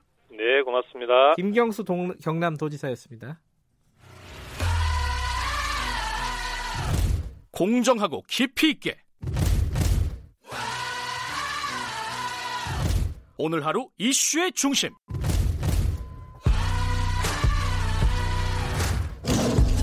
김경래 최강 시사 네, 어, 김정은 북한 국무위원장의 건강 이상설, 어, 위중설에 대해서 여러 가지 말들이 지금 나오고 있습니다. 해석들도 분분하고요. 이게 사실 실체를 아는 사람은 어, 아직까지는 없는 것 같습니다. 다만 여러 가지 자신들이 갖고 있는 정보들을 가지고 해석을 하는 거죠. 자, 요번에 어, 총선에서 당선되신 분 중에 어, 북한 최고위급 외교관 출신이 있습니다. 다들 아시는 미래통합당 태구민 어, 국회의원 당선인 이분도 이 김정은 위원장의 지금 현 상태에 대해서 여러 가지 할 말씀이 있으실 것 같습니다. 어, 얘기를 좀 나눠보겠습니다. 안녕하세요. 예, 안녕하세요. 네, 어, 태구민 당선인님 먼저 축하드립니다. 예, 감사합니다. 어떠셨어요? 저 눈물도 이제 선거 기간에 흘리시는 거 봤고, 어, 네. 굉장히 좀 뭐랄까요, 어, 감격스러운 모습을 저희들이 뉴스에서 봤습니다. 당선됐을 네. 때 어떤 생각이 좀 드셨습니까? 예, 당선되는 순간에 사실 내가 당선됐다라는 게 이제 체감으로 느껴지지 않았고요. 네. 그 다음에 일단 당선됐다는 걸 느끼는 순간 이제 제가 눈물이 나왔는데 그 네. 이유는 우리가 지금 우리 민족은 70여 년 동안의 분단의 그런 고통을 겪었습니다. 네. 어 그래서 제가 한국에 와서 실제 생활해 보니 이 70년의 이 분단의 장벽이 너무나 많은 아픔을 우리 민족에게 주었고 네. 여기 지금 3만 5천 명의 탈북민들이 있고 뭐 많은 분들은 이, 이들이 먼저 통일이라고 하지만은 네. 그러나 실제 제가 와서 겪어보니 이 탈북민들이 겪고 있는 이런 심리적인 장벽이라든가 네. 경제적 장벽이 너무 높았습니다. 그래서 과연 내가 이러한 장벽을 넘을 수 있을까? 또 음. 강남 주민들이 날 선택할 수 있을까라는 걸 대단히 그 걱정됐고 두려웠는데 네. 막상 강남 주민들이 저를 당선했다고 보니 그러한 모든 장벽이 이제 허물어지는 것 같았고 예. 또 그렇게 안 하니까 저 개인이 당선이 아니라 바로 이 강남 주민들이 그러한 음. 그 승리고 이렇게 제가 당선됨으로써 여기 와 있는 예. 그런 어이 탈북민들도 새로운 희망을 가지게 됐고 네. 또 북한에 있는 또 주민들도 앞으로 우리 남북의 그런 사회적 통합과 화합을 이뤄나가는 그런 음. 새로운 희망을 준 것 같아서 너무나 네. 기뻤습니다. 아, 한 가지 궁금한 게요. 북한 네. 주민들은 네. 태, 구민 당선인이 국회의원에 당선됐다는 사실을 얼마나 알까요? 지금 현재 아마 네. 내부에까지는 소식이 안 들어갔을 겁니다. 아, 그래요? 그런, 어. 예, 그런데 아, 마 이게 들어가려면 좀 시간이 걸려야 할 거. 일단 북중 국경에 나와 있는 어, 무역상들이나 거기서 음. 나가 나와 일하고 있는 사람들은 다 알, 고 있습니다. 왜 그런가 하면 네. 이 북중 국경에 있는 연변 조선족 자치구를 비롯해서 거기에서 네. 이 우리말 방송 TV를 운영하는 운영하고 있는데 대부분 한국 뉴스를 그대로 이제 옮겨다가 아, 보도합니다. 아. 네, 그래서 거기 나와 있는 북한 사람들이 설사 영어나 중어를 모른다고 해도 거기에 음. 있는 조선족 방송 TV를 보고 금방 알게 됩니다. 그래서 예. 이러한 입소문을 타고 이제 어, 들어갈 것 같고 그 다음에 음. 최근 북중 국경을 다녀오신 분들이 저한테 말하는 거 보면 거기 나와 있는 북한 사람들이 한국 사람들을 만나면 조용히 도관도관 물어본다고 해요. 아, 이게 국회의원 당선됐느냐, 만약 당선된다면 그게 무슨 의미냐. 그러니까 저희, 제가 생각하는 건 가장 중요한 건 호기심이 예. 어떻게 당선됐냐 이런 음. 그들이 질문이 저는 아주 중요하다. 저는 이렇게 보고 있습니다. 알겠습니다. 그 뭐 북한 내부로 소문이 퍼지는 것도 시간 문제겠네요. 예, 예, 그 당연히 당연하죠. 예. 예. 자, 오늘은 사실은 어 당선인으로서도 그렇지만은 북한 전문가 아니겠습니까? 북한 외교관 출신이시고요. 예. 좀 북, 북한을 좀 다른 사람보다 저, 조금 안다고 볼 수 있죠. 조금은 아닌 것 같고요. 자, 그 김정은 위원장 그 건강 이상설 뭐 이게 여러 가지 뭐 일명 그 속칭 찌라시 이런 데도 많이 돌았고 어제 엊그제는 어 CNN 같은 방송에서 유수의 방송에서도 보도를 했습니다. 어 어제 그 태국민 당선인께서 나 때문에 마음이 아팠나? 이거 약간 좀 농반 진반으로 얘기하신 거죠, 이 부분은? 그죠? 아, 이 그거는 제가 그 네. 많은 분들이 그렇게 말하기 때문에 대, 댓글이 그렇게 올라왔고 그래서 네. 제가 롱담, 진담, 뭐 예. 반 그런 걸로 이야기했고 현실적으로 지금 나돌고 있는 여러 가지 예. 그런 어, 보도들을 보면 저는 이건 추측에 가깝다. 사실 북한에서 네. 이 최고 존엄이라고 하는 김정은의 이 네. 어, 건강에 대해서 알고 있는 사람은 진짜 극소수라고 저는 봅니다. 예를 네. 들면 뭐 이설주 부인이니까 알고 그다음에 네. 채측은 직접 옆에서 보좌하는 집사들이나 이제 뭐 이런 사람들 외에는 이건 북한의 최고의 그 간부라고 해서 알 수 있는 이런 상황은 아닙니다. 그런데 음. 이게 예를 들면 최근 보도 자료들을 보면 뭐 북중 국경에 나와 있는 북한 사람들을 통해서 듣었다, 뭐 네. 북한 내부에서 흘러나온 소식이다. 그런데 제가 북한에 있을 때는 어 뭐 저도 왜 북한 외무성에서 있었지만은 최그 최고 전업 북한 지도자의 그 김씨 일가의 건강과 관련해서는 이건 정말 그건 최고의 그 이건 기밀 사항의 사건 음. 때문에 그가 무슨 수술을 받았느니 발목이 어떻게 이런 구체적인 상황을 가지고 네. 이렇다 저렇다 말한다는 건 좀 약간 그건 추측이다 이렇게 보는 것이 가깝습니다. 어, 그, 그, 지금 나오고 있는 건강 이상설, 어디서 수술 받았다, 뭐, 어디서 요양 중이다, 이런 것들은 대부분 추측에 불과할 것이다, 이런 말씀이신 예, 거고요. 예, 그렇죠. 그럼에도 그 정도 우리가 정보를 가지고 있다면 분단이 이렇게 70여 년째 지속됐을까요? 예. 근데 그럼에도 불구하고 지금 북한에 반응이 없는 거, 이거는 문제가, 상황이, 어떤 상황이 벌어지고 있는 거 아니냐, 이렇게 말씀하셨잖아요. 예. 이거 대단히 최근 이제 그, 어, 이례적인 그, 저, 저, 동향이 있습니다. 우선 첫 번째로서, 네. 어, 4월 15일이 김일성의 생일인데 김정은이가 예. 안 나왔습니다. 이건 음. 북한 전체 주민들이 다 알고 있습니다. 예. 이, 이 사실은. 예. 그러면 이게 지금 북한 체제에서 이, 이건 이, 있으면 안 되는 일인데 김정은이 안 나왔기 때문에 네. 아마 북한 사람들은 뭐 공개적으로 말은 하지 않지만은 네. 속으로 혹은 가장 가까운 친구들끼리 왜 안 나왔을까 이게 음. 대단히 궁금해하고 이 그러한 궁금증은 지금 북한에서 일파만파로 퍼질 거 있습니다. 네. 그렇기 때문에 북한 당국이 이거 북한 주민들이 이런 걸 다 알고 있기 때문에 왜 그러면 김정은이가 건재해 있느냐 아니면 네. 건재해 있지 않냐 빨리 북한 주민들에게 알려야 되는데 아직까지도 북한은 주민들을 향해서도 조용히 있습니다 지금 음. 그러니까 이게 대단히 그저 이례적인 상황이고 예. 다른 하나는 외부적으로 지금 뭐 이렇다 저렇다 대단히 떠드는데 우리가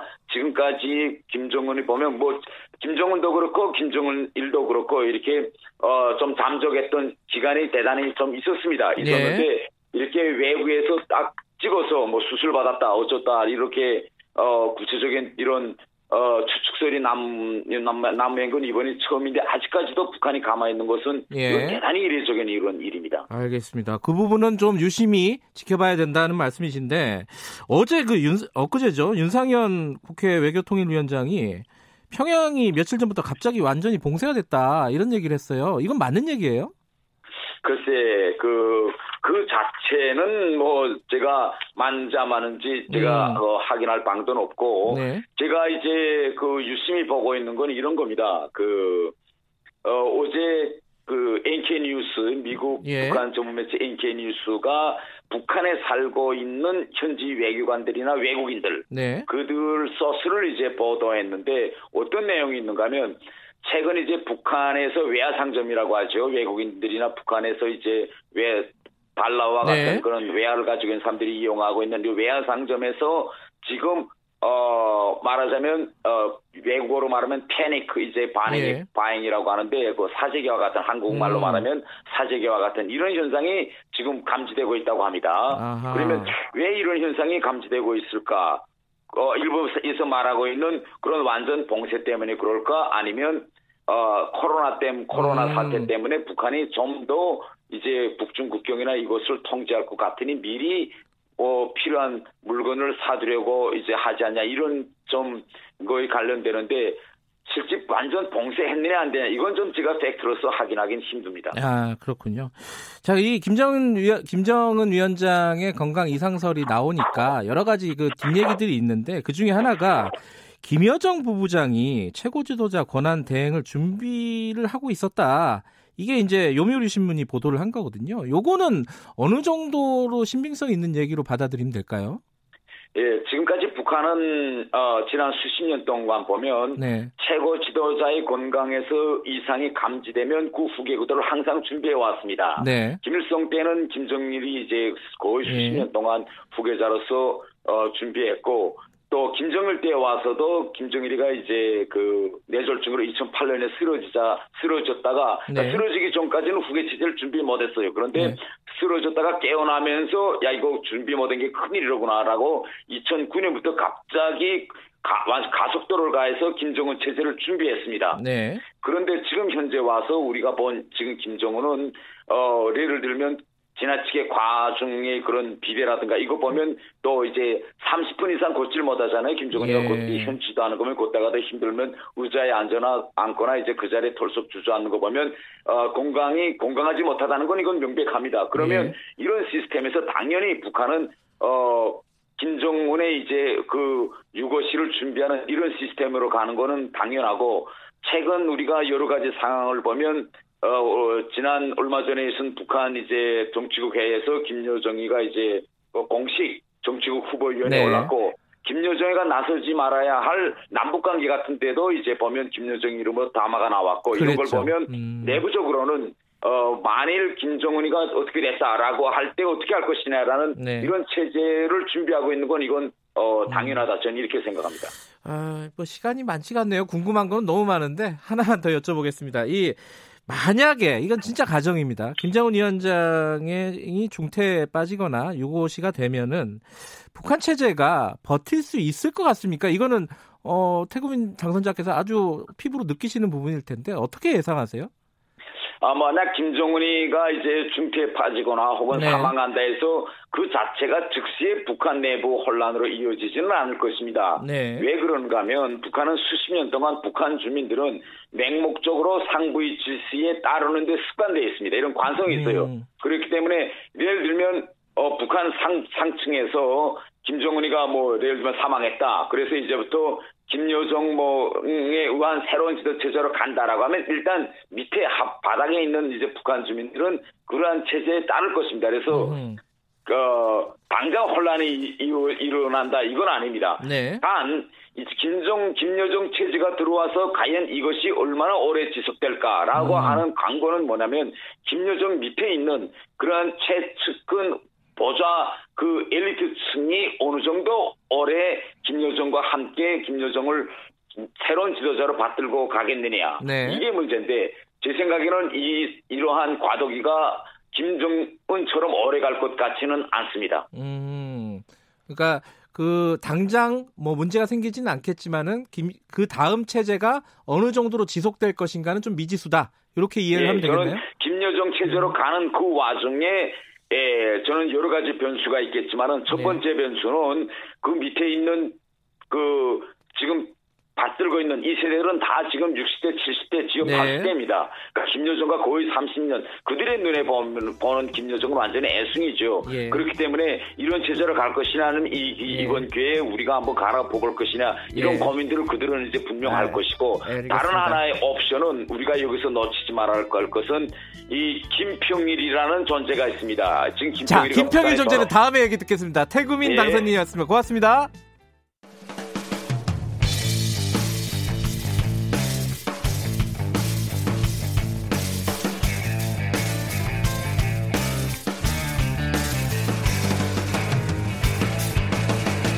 김경래의 최강 시사.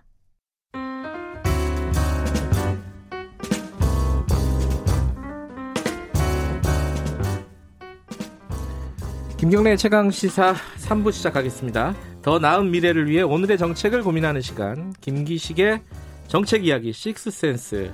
김기식 더미래연구소 정책위원장 나와 계십니다. 안녕하세요. 예, 안녕하세요. 어, 총선 때문에 한 2주 동안 못 뵀습니다. 예, 예. 되게 오랜만에 뵙는 것 같은데. 네. 총선 때는 어떠셨어요? 그 예상하신 결과입니까? 아니면 조금 예, 상 외였습니까?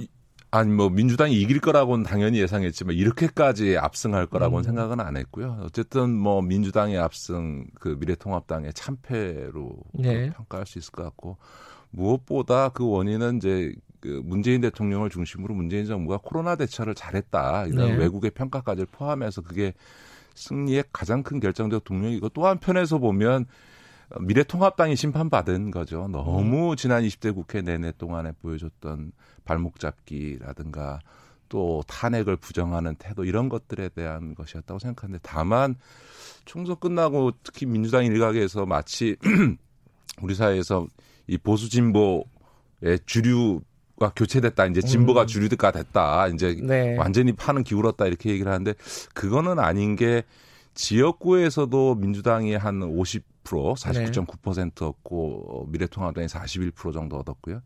정당 투표로 보면은 어 민주당 계열이 38% 얻고 미래통합당 쪽이 지금 34% 얻었으니까 사실 민주당이 약간 크긴 하지만 양쪽이 힘의 균형이 맞은 거죠. 그럼에도 음. 불구하고 민주당이 압승한 거는 어, 한마디로 얘기하면 중간층이 확 쏠린 거거든요. 그 네. 그 얘기는 다른 말로 얘기해서 또 못해서 중간층이 확 떠나면 판이 음. 기울 수 있는 거기 때문에 늘 이 중간층에 대해서 겸손한 마음으로 음. 정치를 하지 않으면 어, 중간층이 떠날 수 있다 이렇게 좀 민주당도 보고 어, 정말 책임 있게 일하고 겸손한 태도를 지녀야 된다고 봅니다. 이른바 뭐 1.5당 체제라든지 뭐 이런 것들이 고착화됐다. 전혀 그렇지 않습니다. 네, 그런 거에는 네. 동의하지 못하겠다는 네, 네, 말씀이시네요. 그렇죠. 음. 자, 이제 총선 끝나고 어 사실 본격적으로 코로나 방역 대책을 넘어서서 경제 경제 대책에 대한 논의가 이제 뭐 막 시작도 됐고 지금 네, 진행 네, 중입니다. 뭐 지금 뭐 조금 전에 김경수 지사도 연결을 했지만은 음.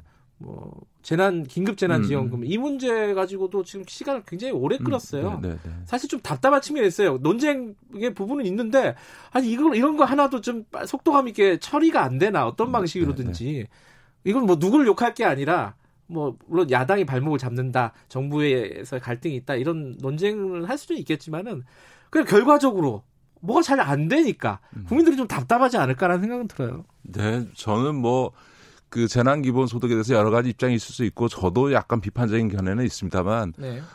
지금은 빨리 결정하는 게 좋겠다. 국민들한테 돈 주겠다고 네. 하면서 이거 갖고 시간 지지를 끌면서 자꾸 머리 복잡하게 하는 거는 국민들에 대한 예의가 아니다 해서 빨리 결정해라. 이렇게 저는 말씀. 맞아요. 돈 빌려준 데 놓고 또막 이거 붙이고 저거 붙이고 조건 붙이면은 진짜 짜증 나거든요, 네. 그거. 알겠습니다. 자, 오늘은 어, 부실기업 부조조정 얘기? 그러니까 지금 어, 기업들이 안, 사정이 안 좋은 거는 뭐 전반적인 얘기지만 특히 이제 네, 네, 네. 대기업들은 네, 네, 하나가 문제가 생기면은 여파가 너무 크잖아요. 네, 그 중에 얘기 나오고 있는 것들이 두산중공업, 아시아나항공. 여기는 굉장히 어, 뭐랄까 상태가 안 좋, 상황이 안 좋은가 봐요.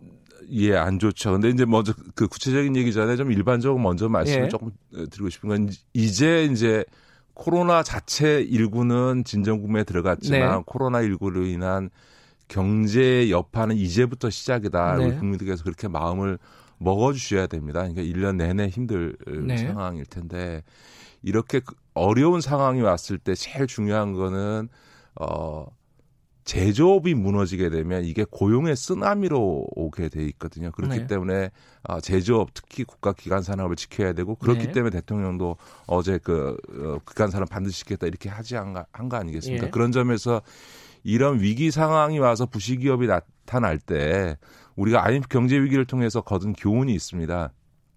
신속하고 과감하게 해야 된다. 음. 그리고 지원을 할 거면 찔끔찔끔하지 말고 충분하게 해야 된다. 대신에 부실의 책임이 있는 대주주 오너들이나든가 이런 쪽에 대해서는 확실히 책임을 물어야 된다. 네. 왜냐하면 국민이 부담해서 살려놨더니 이익은 재벌 총수들이 가져가는 이런 일을 해서는 안 된다. 이게 이제 우리가 얻은 교훈이었기 때문에 이번에는 반드시 이 코로나 위기가 제조업과 고용의 위기로 가지 않도록 네. 어, 기업은 살리되 책임을 확실히 묻는 이런 방식으로 음. 일단 대처를 해줘야 될 것 같고요. 예. 정부의 큰 틀은 어제 발표된 게 이제 아까 말씀하신 기간 산업들 뭐 항공, 해운, 조선, 자동차, 기계, 전력, 통신 여기에 한 40조 투입하겠다 이렇게 얘기를 했잖아요. 근데 이제 이렇게 얘기하면은 사실 감이 잘 안 와요. 큰 돈을 이런 전체적으로 네, 네. 제조업 살리겠다 뭐 이런 느낌이라서. 그렇죠. 그러니까 그건 이제 전반적인 네. 얘기고요. 이제 구체적인 부분에서 아까 네. 그 물어보신 두산 관련 같은 경우는 이게 제가 좀 전에 말씀드린 원칙이 정말로 적용돼야 되는데 일각에서 보수 언론이나 일각에서는 두산중공이 마치 어 우리 저 문재인 정부가 탈원전 정책을 해서 지금 어려워진 음. 것처럼 얘기하는데 그건 전혀 사실이 아닌 게 두산중공업의 그 전체 중에서 한 80%가 석탄 화력 관련된 부분이고 네. 원전 한 20%밖에 안 됩니다. 두산중공업이 부실화된 가장 큰 원인은 지금 유럽에 있는 그 국가들이 모두 다 석탄 화력 발전소를 2030년까지 다 셧다운 시키겠다고 하고 있거든요. 그게 네. 이미 몇 년 전부터 예고됐기 때문에 그 얘기는 무슨 얘기냐? 30년 셧다운 하려면 지금 이제 석탄 화력 발전소를 더 이상 안 짓는다는 거잖아요. 네. 그러면 몇 년 전부터 이미 예고됐으면 석탄 화력 부분을 줄이고 네. 그리고 대체로 가고 있는 LNG와 관련해서 가스 터빈 쪽으로 R&D를 집중해서 신속히 사업을 구조조정했어야 되는데 이거를 안 해오고 있다가 그냥 넉놓고 있다가 지금 이게 직격탄을 맞은 게 하나 있고 또 예. 하나는 두산 건설이 두산 중공업의 부실회사인데 자회사인데 여기가 부실화되니까 이 두산 건설에다 1조 가까운 돈을 쏟아 부었어요. 네. 그러다 보니까 이제 두산 중공업이 현금 유동성이 떨어지면서 지금 위기가 온 거지 원전하고는 전 그 뭐 전혀 관련이 없다고 볼 수는 없습니다. 원 탈원전 정책의 주요 원인은 전혀 아닌데 문제는 이런 예견되는 그 탈석탄 화력 발전에 네. 의해서 네. 그 사업 구조조정이 필요성을 몇 년 전부터 얘기해 왔음에도 불구하고 두산 오너 일가와 경영진들이 전혀 구조조정을 진행하지 않았다는 겁니다. 여기서 지금 두산이 4세 경영 오너 4세까지 내려오지 않았습니까? 그러다 보니까 한 10여 명의 그룹에 들어와 있는 거예요. 예. 그러니까 아무도 책임 있는 결정을 할 수 없는 구조가 된 거죠. 아. 그러니까 기업이 잘 나갈 때는 이 4세까지 내려와도 별 문제가 없는 것 같지만 이게 위기가 오니까 4세까지 내려온 오너 경영 체제의 리스크가 바로 현실화된 게 바로 두산 케이스다. 그래서 저는 두산 중공업이나 두산 그룹을 개별적으로 살릴 것은 아니, 그러니까 음. 전체적으로 살릴 것은 아니고 두산 인프라코어라든가 바케이비라든가 두산중공 같은 개별 기업은 살리더라도 정부가 기껏 지원해줘 가지고 부실은 다 정부가 떠안고 네. 예를 들어서 두산의 박씨 일가는 예를 들어서 두산에서 제일 좋은 인프라코어나 바크 같은 알짜 회사는 그 사람들이 지키는 음. 이런 모습이 되면 국민이 동의하겠습니까? 그런 점에서 보면 두산에 대해서는 철저하게 구조조정하고 어, 책임을 물, 물어야 된다. 다만 살릴 수 있는 회사는 과감하게 지원해서 살려야 된다 이렇게 봅니다. 근데 요번에 그러니까 원래 두산중공업이 차입금이 뭐 4조 원이 넘는다. 지금 5조가 넘죠. 네, 그렇게 얘기를 하는데 요번에 또 6천억을 또 지원을 하기로 했어요. 지금 이, 뭐 단기 그 음. 채권들이 돌아오고 있기 때문에 지원 안 할 수가 없습니다. 그러니까 그거는 이제 어차피 지급 보증을 해놨기 때문에 네, 안할 네. 수가 없다고는 네. 하지만은 근데 이제 밖에서 국민들이 바라보기 말씀하신 대로 저렇게 계속 밑빠진 독처럼 왜냐하면 말, 그 구조조정에 이런 것들이 눈에 보이는 게 잘 없잖아요. 아마 네. 그 다음 주쯤에는 네. 아마 지금 실사를 하고 있고요. 그래요. 어, 음. 이달 안에 아마 어, 두산 그룹 전체에 대한 구조조정 음. 안이 아마 어, 나오고 그거를 전제로 해서 지금 그 자금 지원을 하는 음, 그렇군요. 겁니다. 네. 또 하나가 이거는 이제 한때 굉장한 이슈 중에 하나였는데 아시아나 항공 인수 관련해 가지고 음. 현대산업개발이 인수하기로 했잖아요. 네, 네, 네. 이게 지금 상황이 너무 안 좋아서 안 될 수도 있다. 그래 갖고 네, 아시아나 네. 항공에 지원금이 뭐지 1조를 넘게 또 지원한다고. 이건 또 가능한 일인가? 아니 이제 항공은 지금 뭐 음. 당장 국제선은 다 스톱돼 있는 거 아닙니까? 그러니까요. 전 세계가 다 예. 그러다 보니까 우리나라만이 아니고 미국만 해도 그 항공 산업에 대해서 760억 달러니까 우리 예. 돈으로 하면은 뭐 한 100조가 넘는 돈을 100조에 그 가까운 돈을 지원하는 거거든요. 그런 네. 점에서는 전 세계가 항공업계를 다 지원하는 해야 되는 건 맞는 거죠. 왜냐하면 네. 그냥 이동 자체가 스톱돼 버렸으니까 그런 점에서는 이건 구조적인 위기니까 해야 되는데 문제는 여기도 앞서 말씀드린 원칙과 관련해서 말씀드릴 게 있습니다. 예를 들면 아시아나 같은 경우도 금호가 부실 경영에서 생긴, 생긴 문제고 대표적으로 대한항공이 어렵다 그러는데 네. 지난 몇 년 동안 소위 조현아, 조현민, 조원태, 이명희 씨 등 이 현대 대한항공의 이 조씨 일가들의 행태들을 국민들이 다 보지 않았습니까? 예. 그래서 국민들이 몇 조 원의 돈을 지원해 가지고 저 조씨 일가들 배불려 주냐라는 비판이 나오면 정부가 굉장히 부담스러운 네. 거죠. 그런 점에서 보면 대한항공도 그렇고 아시아나도 그렇고 현재의 지배 구조라든가 혹은 현재 기업의 구조에 대한 명확한 구조 조정 없이 네. 정, 지원하는 것에 대해서는 국민적 동의가 발생하기 어려운 지점이 하나 있고요. 또 하나는 이제 LCC들이 저가 항공들이 지금 되게 네. 어려운데 우리나라 LCC가 지금 10개예요. 아, 그래요? 음. 우리 우리보다 인구가 뭐 훨씬 많은 30배가 많은 중국도 보다도 우리가 LCC가 많습니다. 그러니까 이 LCC가 과잉 공급되어 있기 때문에 네. 이, 이 저가 항공사 10개에 대해서도 일정한 구조 조정을 하지 않으면 네.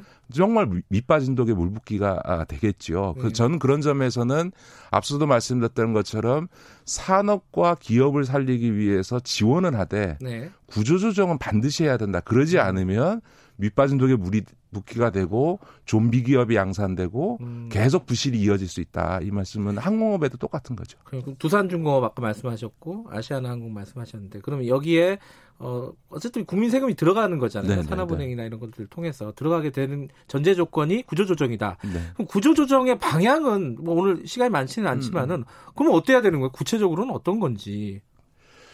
일정 예, 이제 팔아야 된다. 제일 중요한 거는 예. 살릴 예. 수 있느냐에 대한 판단입니다. 예, 냉정하게. 네, 그렇습니다. 예. 를 들어서 쌍용차도 지금 이제 문제인데요. 그렇죠. 저는 어 마인드라가 책임지지 않는 한 어, 정부나 산업은행이 어, 지원하는 거에 대해서 매우 신중할 수밖에 없습니다. 왜냐하면 자동차 산업의 특성상 어, 지금 쌍용차가 전기차나 수소차로 가기엔 기술력이 모자라고 네. 그렇다고 인도에서 파는 국민차 같은 차를 생산하기에는 생산 단가 임금이라든가 생산 단가가 높기 때문에 안 되고 결국 SUV라든가 이런 일종의 어, 특화된 차량에 대해서 신차 개발을 해야 되는데 신차 개발을 위한 R&D 투자를 하지 않는 한 음. 밑빠진 적이 물붓기거든요. 근데 네. 그거를 은행이 해줄 수는 없잖아요. 음흠. 그러면 그렇다고 해서 쌍용차를 누가 인수해 줄 때도 없거든요. 네.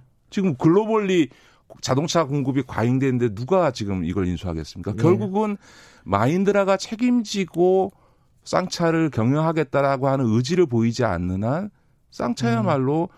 전 세계 자동차 산업 구조상 살 수가 없는 조직인 그 기업이거든요. 음. 그, 저는 그런 점에서 보면 부실기업 구조조정의 제일 원칙은 살 수 있는 데냐 아니냐라고 음. 하는 걸 정해서 살 수 있는 데에 대해서는 신속하고 과감하고 충분하게 지원하면서 책임을 추궁하면 된다. 그런데 이거는 지원해줘 봐야 밑빠진 독에 물 붓게 되고 살 수 없는 기업이다라고 하면 이참에 오히려 과감하게 구조조정을 하는 게 오히려 다 바람직하다. 그게 한국 경제를 위해서도 필요하다는 거죠. 네, 과감한 구조조정은 필연적으로 또 고통이 수반되잖아요. 그렇죠. 그렇죠. 그렇기 음. 때문에 연관돼서 우리가 사회적 안전망이 네. 중요하고 그 사회적 안전망에서 제일 중요한 거는 고용보험이라든가 실업급여와 같이 음. 이런 구조조정 과정에서 희생돼서 나오는 우리 노동자들을 보호할 수 있는 네. 이런 시스템을 어, 갖춰야 되는 거죠. 근데 저는 이 구조조정이 고통이 따르지만 주저하면 안 된다고 보는 음. 게요. 우리가 IMF 경제 위기를 극복하는데 그냥 어잘 견뎌낸 정도가 아니고 오히려 IMF 경제 위기를 도약의 계기로 삼아서 오히려 위기를 기회로 삼았거든요. 그래서 실제로 IMF 경제 위기 후에 우리나라의 경제 체질이라든가 산업 경쟁력이라든가 이런 부분들이 오히려 더 성장을 네. 했습니다. 2009년, 8년 그 리먼 브라더스 사태 이후에도 우리나라 기업들이 오히려 세계 1위 기업으로 도약하는 네. 이런 과정들이 있었거든요. 그런 점에서 보면 저는 구조조정을 두려워하지 말고 일시적으로 고통이 오더라도 오히려 과감한 구조조정을 통해서 우리나라 산업의 경쟁력을 오히려 높이고 그걸 통해서 국가 경쟁을 높이는 이런 좀 적극적인 대처를 하는 게 오히려 바람직하다 이렇게 음. 보죠. 알겠습니다. 오늘 말씀 여기까지 듣겠습니다. 고맙습니다. 네, 고맙습니다. 김기식 더 미래연구소 정책위원장이었습니다. 김경래의 최강 시사 듣고 계신 지금 시각은 8시 45분입니다.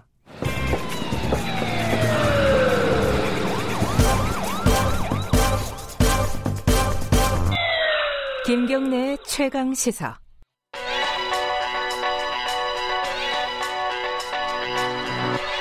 최강 시사 김태연의 눈. 네, 김태현 변호사, 김태현의 눈 시간입니다. 고맙습니다. 나와 계십니다. 안녕하세요. 아, 안녕하세요. 양복 입으신 거 처음 뵙는 것 같아요. 그, 아, 그렇죠. 아, 제가 원래 목요일 날은 양복 안 입어요. 아, 왜냐면 그래요? 저 일찍 나오잖아요, 아침에. 예. 그래서 특별한 오, 일정이 있지 않으면 그냥 와서 그냥 하고 그 다음에 예, 뭐 다른 사람이 그 다음에 꽃단장하러 가거든요. 깜짝 놀랐어요. 새벽 네. 이게 나아요? 근데 요새 라디오가 그러니까 보이는 라디오가 하니까 이게 에이 부담스러운 게 있어요. 예.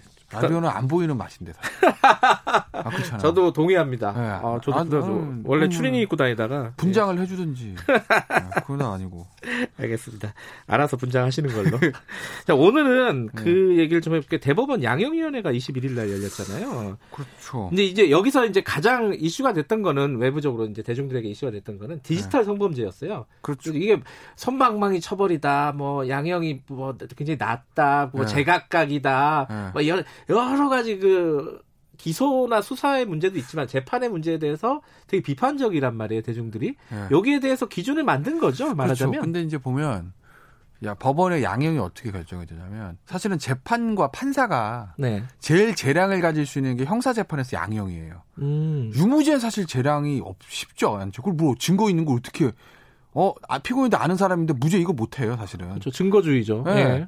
그리고 민사 재판에서도 사실은 그걸 법리로 하고 이제 증거로 하는 거니까 승패를 하기가 어려워요. 음. 그래서 속된 말로 정관 변호사의 정관 예우가 제일 많이 작용하는 데가 검찰 수사하고 법원의 제, 형사 재판에서 양형이거든요. 아하. 재량이 있는 거니까. 그렇죠. 그렇죠. 그래 아무래도 네. 정관 야좀 이게 자주 이런 거. 네. 네. 그 제일 적용한다고 하면 음. 그 부분이거든요. 그래서 이제 양형위원회에서 양형 기준을 만드는 것도 법정형은 사실 그야말로 법에 정한 형이잖아요. 그 안에서 range를 가지고 판사가 정하는 거 아니에요? 음. 그러니까 그 재량의 범위의 범위를 좀 줄여서 가급적이면 피고인들이나 변호사가 네. 아 이런 사건의 경우는 대부분 이 정도 선에서 나오겠구나라는 예측 가능성을 높이기 위해서 만드는 게 음. 양형위원회 양형 기준이에요. 네. 그러니까 대법원 저 우리 인터넷에 대법원 양형위원회 딱 치면 들어가면 양형준 쫙 나오거든요. 표가 막 그려져서 나오더라고요. 네, 그러니까 네. 본인이 만약 잘못하신 분은 그걸 보고 대충 감을 잡으시는 거예요. 변호사들도 마찬가지예요, 실제로. 음. 저도 뭐 양형 기준부터 찾아보거든요. 사건 있으면 형사 사건 있으면 그렇게 한다는 거죠. 그래서 그 양형위원회가 중요한 거고 예. 법정형이 정해지면 그 안에서 양형 기준이 나오고 그 양형 기준 내에서 여러 가지 사항들을 고려해서 재판 판사가 양형 기, 실제 형을 형 이제 적용하는 거예요. 근데 우리가 이제 몰래 카메라 문제 같은 거 보면 아야 무슨 너무 뭐 양형이 적어 뭐막 예. 비판들 하죠. 왜냐면은 국민들 의식 수준이 높아지니까 그 부분에 대한 문제 제기를 하니까. 네. 근데 판사는 어쩔 수가 없어요. 양형위원 기준에 양형 기준이 작고 음. 그더 나아가면 국회에서 만든 성폭법의 법정형이 적 작게 나오니까. 음. 그런데 왜 그러냐면 양형위원회가 뭐 매일 일주일에 한 번씩 하는 것도 아니고 국회에서 입법이 무슨 뭐 일주, 일주일에 한 번씩 바꾸는 것도 아니잖아요. 그런데 성범죄에 대한 인식들은 점점 더 높아져 간다는 거죠. 음. 그러니까 처음에 성폭범의 그 몰카 범죄를 만들 때, 그 다음에 거기에 따라서 대법원에서 양형위원회 양형 기준을 만들 때만 해도 그 디지털 성범죄, 몰카 범죄에 대한 인식들이 그렇게 높진 않은 거 외국에 비해서는. 음. 아, 뭐, 그, 뭐, 찍어서 뭐, 보낸 건데, 실, 시, 직접적인 성폭행도 아닌데 뭘. 네. 이런 생각이 좀 약간 있었던 것 같은데, 지금은 그게 아니잖아요. 어떻게 보면 직접적인 성폭행에 버금갈 정도의 큰 피해 여성들한테 충격을 주는 음. 게 몰카 범죄라는 거 아니겠습니까? 실제로 피해자, 그 다음에 국민들의 그런 인식들이 높아졌고, 그럼 거기에 따라서 양형 기준이 높아질 수밖에 없는 거고, 그, 검증이 높아질 수밖에 없는 거고. 판사가 네. 반드시 양형 기준에 따라야 돼요? 꼭 그런 건 아니에요. 아, 법정은 반드시 따라야 되는 거죠. 그럼, 그럼 법에 정해져 있습니까? 정해져 있으니까 아. 양형 기준은 넘어갈 수도 있어요. 아, 넘어갈 넘어간다고 해서 그게 뭐 큰일 난 위법한 판결은 아니에요. 물론 이제 물론 상급 법원에서 뒤집어질 가능성이 있죠. 반드시 수 있고 네. 피고인 입장에서 아니 저 양형 기준은 5년 이하인데 왜 당신 맘대로 7년이야? 음. 예?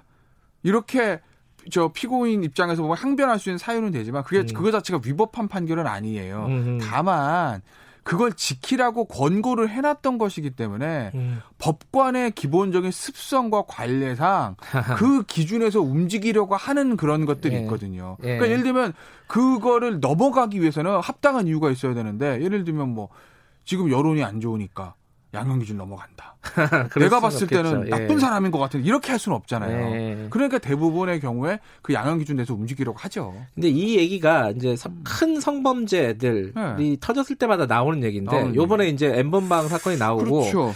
이제 과거의 사건들이 계속 소환이 돼요. 네. 예를 들어서 뭐 다크웹 그뭐 네. 손모 씨 있잖아요. 네. 거기는 우리 1년 6개월 받았잖아요. 그 이거 너무 낮은 거 아니냐? 왜냐면 뭐 법정 형량은 최고 형량은 되게 높은데 네. 왜 이렇게 낮게 주느냐? 그럼 네. 지금까지 양형 기준이 없거나 적절하지 않았던 그렇죠. 거 아니냐? 네, 맞아요, 맞아요. 네, 네. 지금 그러니까 없었던 건가요? 양형준 있었는데 좀 낮게 돼 있으니까 아... 그런 부분도 좀 높인다는 거죠. 이... 예전에 양형위원회 처음 제가 이제 양형위원회에서 보면 책자도 발간하거든요. 예. 제 초기에 가지고 있는 책자가 있는데 그거 보면은 별 죄가 없어요. 그냥 많이 나왔지가 않아요. 음. 그만큼 그때만 해도 그게 그렇게 세세하게 세분돼 있지 않았는데 네. 요새 이제 인터넷 홈페이지에 올라와 있는 기준들을 보면 별거 별거 다 들어가 있죠. 음. 점점점 그것도 이제 발전하고 추가가 되는 거예요. 세부적으로. 사회 흐름에 맞춰서 음. 세부적으로. 제가 사무실에 가지고 있는 책자에는 별거 뭐 사기 뭐 이런 거 몇 개밖에 없어요. 그러니까 처음에 초기 버전이거든요. 그거는. 그럼 이번에는 그러면 그런 디지털 성범죄에 대한 양형 기준을 확 올린다는 방향이 설정이 된 그렇죠. 건가요? 그렇게 음. 설정이 돼서 아마 그런 부분 쪽으로 좀 갈 것 같아요. 예. 를 들, 예를 들면 이제 그래서 지금 언론에서 예상하는 거는 예를 들면 이제 저 그 디지털 성범죄 같은 경우에 예. 피해자가 13살 미만이다. 예. 속된 말로 아동. 아동. 예. 네, 이런 경우에는 아마 10년 이상도 가능하지 않겠느냐는 관측도 나온 것 같아요. 음. 지금까지는 그 거기에 대한 기준이 딱히 없었다는 아니, 그 거죠. 그 손모 씨 봐요. 1년 6개월은. 그러니까. 그 사람 뭐 이제 미국 가가지고 그냥 음. 어마어마한 거 받을 가능성이 높아지긴 했는데 예. 어쨌든 국내에서는 그렇다는 거죠. 그것도 만약에 손모 씨 같은 경우에도 예. 그 이제 미국에 관할이 생겨가지고 그런 거거든요. 예. 왜냐하면 그 아동 저 포르노물을 우리나라만 판 게 아니라 외국에도 막 팔고 음. 그리고 이제 그 과정에서 수익 같은 게 이제 저 그 가상화폐로 해가지고 관할이 미국에 발생했으니 미국에서 야 넘겨 라는 근거가 생겼고 우리나라도 범죄인 인도하겠다는 이제 법원의 결정이 나왔고 뭐 법무부의 네. 최종 결정이 나와야 되는데 그래서 이제 외국 가서 높은 형량이 받게 될 가능성이 있는 거지 지금 만약 국내에서만 팔고 막 이랬으면요 이거 미국에서 못 하죠 관할이 없는데. 네. 근데 양형 기준도 그렇지만 예를 들어서 이런 성범죄 같은 음. 경우는요 어, 양형 기준이 뭐 딱히 마련되지 않았다 하더라도 네. 또 친정범죄면은 또 헷갈릴 수는 있지만은 네.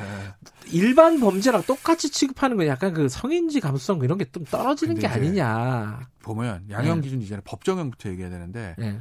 법정이 좀 낮죠. 왜냐하면 아동 그 음란물 네. 그거 처벌하는 규정 생긴 것도 얼마 안 돼요. 그렇죠. 네. 네. 우리는 그런 것에 대한 관심들이 관심들이 낮았던 거죠, 사실은. 네. 그런 거에 대한 어떤 성숙도, 음. 시민들의 문제 의식 같은 게 생긴 지 얼마 안 돼. 속된 말로 우리가 언론에서 몰래카메라 문제다라고 떠들기 시작한 게 얼마예요? 10년도 안 됐을 거예요. 10년은 뭐 5년도 안 됐을 거예요, 제 기억에. 음. 제가 5년 전에 방송 제가 처음 시작한 게 한 5년 됐는데 그때만 해도 이 몰래카메라 범죄 문제다라는 기사를 접하고 아, 방송 아이템을 다뤄본 기억이 별로 없어요. 최근에 그런 거지. 음흠. 그러니까 이런 것도 우리 언론이나 국민들의 관심도 최근에 생긴 거거든요. 음흠. 그러니까 그게 이제 생겨서 여론이 들끓으면 거기에 따라서 양형위원회도 올라가고 법정도 올라가고 이렇게 되는 거거든요, 사실은. 그런데 어떤 범죄의 네. 양형 기준이라든가 또 법정형이 올라가면은 네. 형평성 문제가 반드시 발생하지 않아요? 이제 그런 문제 이제 굉장히 제일 먼저 형평성 음. 나왔던 게 윤창호법.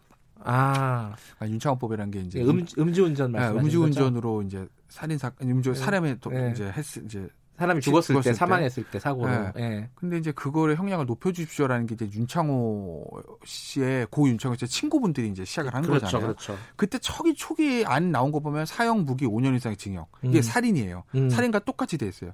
그렇게 해주십시오. 음주운전은 살인과 같습니다. 근데 이제 보면 그 많이 쓰는 말이잖아요. 네. 음주운전 살인이다. 이거는 아, 광고에도 예. 공익 광고에도 그러니까 살인처럼 처벌해 달라 이거잖아요. 네. 그죠? 그러니까 저도 국민한 사람으로서 그렇게 봐요. 예. 근데 다만 제가 법조인의 시각에서 보면 음. 그건 아니죠. 왜냐하면 살인은 고의를 가지고 한 거잖아요. 네.